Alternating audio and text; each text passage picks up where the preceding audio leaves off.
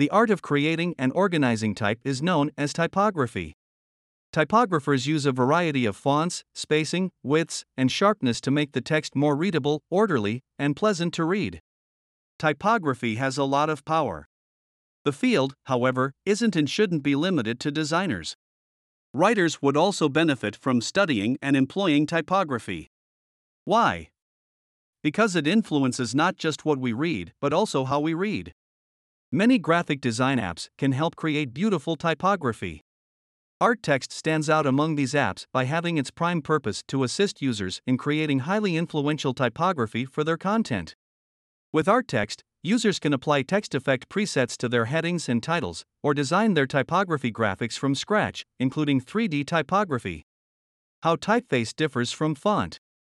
The fundamental distinction between these two phrases is that a typeface, or type family, is designated to a connected group of fonts. On the other hand, font relates to the weight, breadth, and style of a typeface. A font is any variant of a typeface. People often use the terms typeface and font interchangeably. However, they relate to two separate entities. A font refers to variants of a typeface, such as its size and weight, whereas a typeface means a particular style of letters. The most straightforward approach to grasping this distinction is to consider a typeface as a collection of fonts with similar visual features. Now let's turn to typeface classification. In most cases, what we frequently inaccurately term a font is a typeface.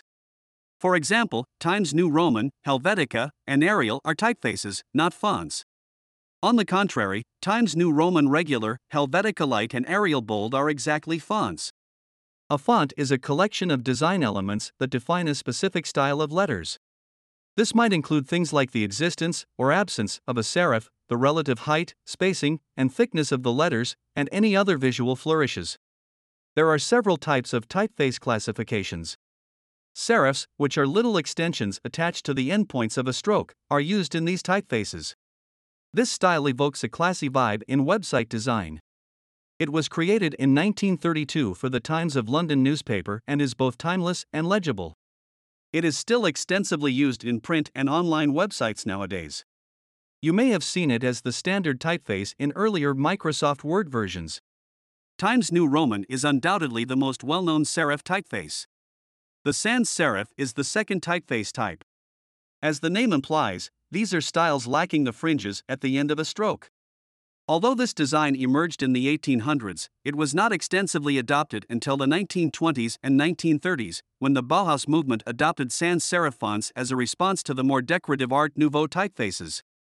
Its enduring popularity stems from its delightfully clean, simple, and unadorned, with a more relaxed and informal vibe than serifs. Helvetica and Open Sans are the two most common examples of this typeface classification. The script typeface is supposed to resemble cursive handwriting. Clattering, a casual brushstroke typeface, and Barceloni, an exquisite signature style script, are among the unique designs in this classification. Script typefaces are inspired by handwriting's diverse and frequently flowing strokes. They're more commonly employed for display or trade printing than for content. If the letters are meant to connect up and fluctuate like handwriting, script fonts impose special demands on printing technology. Pacifico and Lobster are the top two examples of script typefaces. A monospace typeface is a specific design in which all letters have the same width design space, width, or fixed width.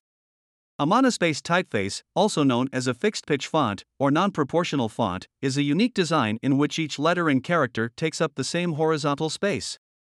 In contrast, variable width typefaces have varying letter and spacing widths. People used monospace typefaces in early communication and computing interfaces, which had restricted graphical capabilities. Monospace typefaces include Courier and Prestige Elite. A display typeface is designed for headlines in big sizes rather than for long sections of body text. Display typefaces are sometimes quirkier and more diverse in design than body text types, usually plain and conservative. Highway Gothic, Transport, and Clearview are the top examples of display typefaces. Let's learn some typeface terminology. Baseline this is the invisible line on which all letters and other elements are placed in any row. X height this is the elevation of lowercase letters in a typeface, excluding ascenders and descenders. Bowl this is the completely closed, curved portion of any letter. Serif, this is the tiny stroke at the start or end of a letter's primary strokes.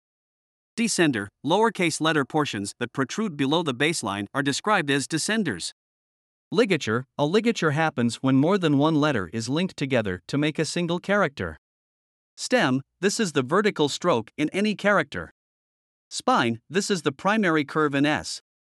Ascender, this vertical line continues over the X height on lowercase letters. Crossbar, this horizontal stroke appears amid the letters H, A, and E.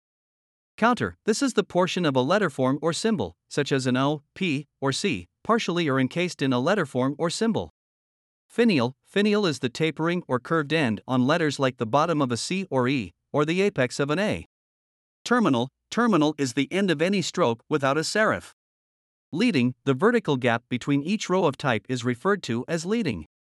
The name comes from the days of mechanical typography when lead strips were employed to divide lines of text.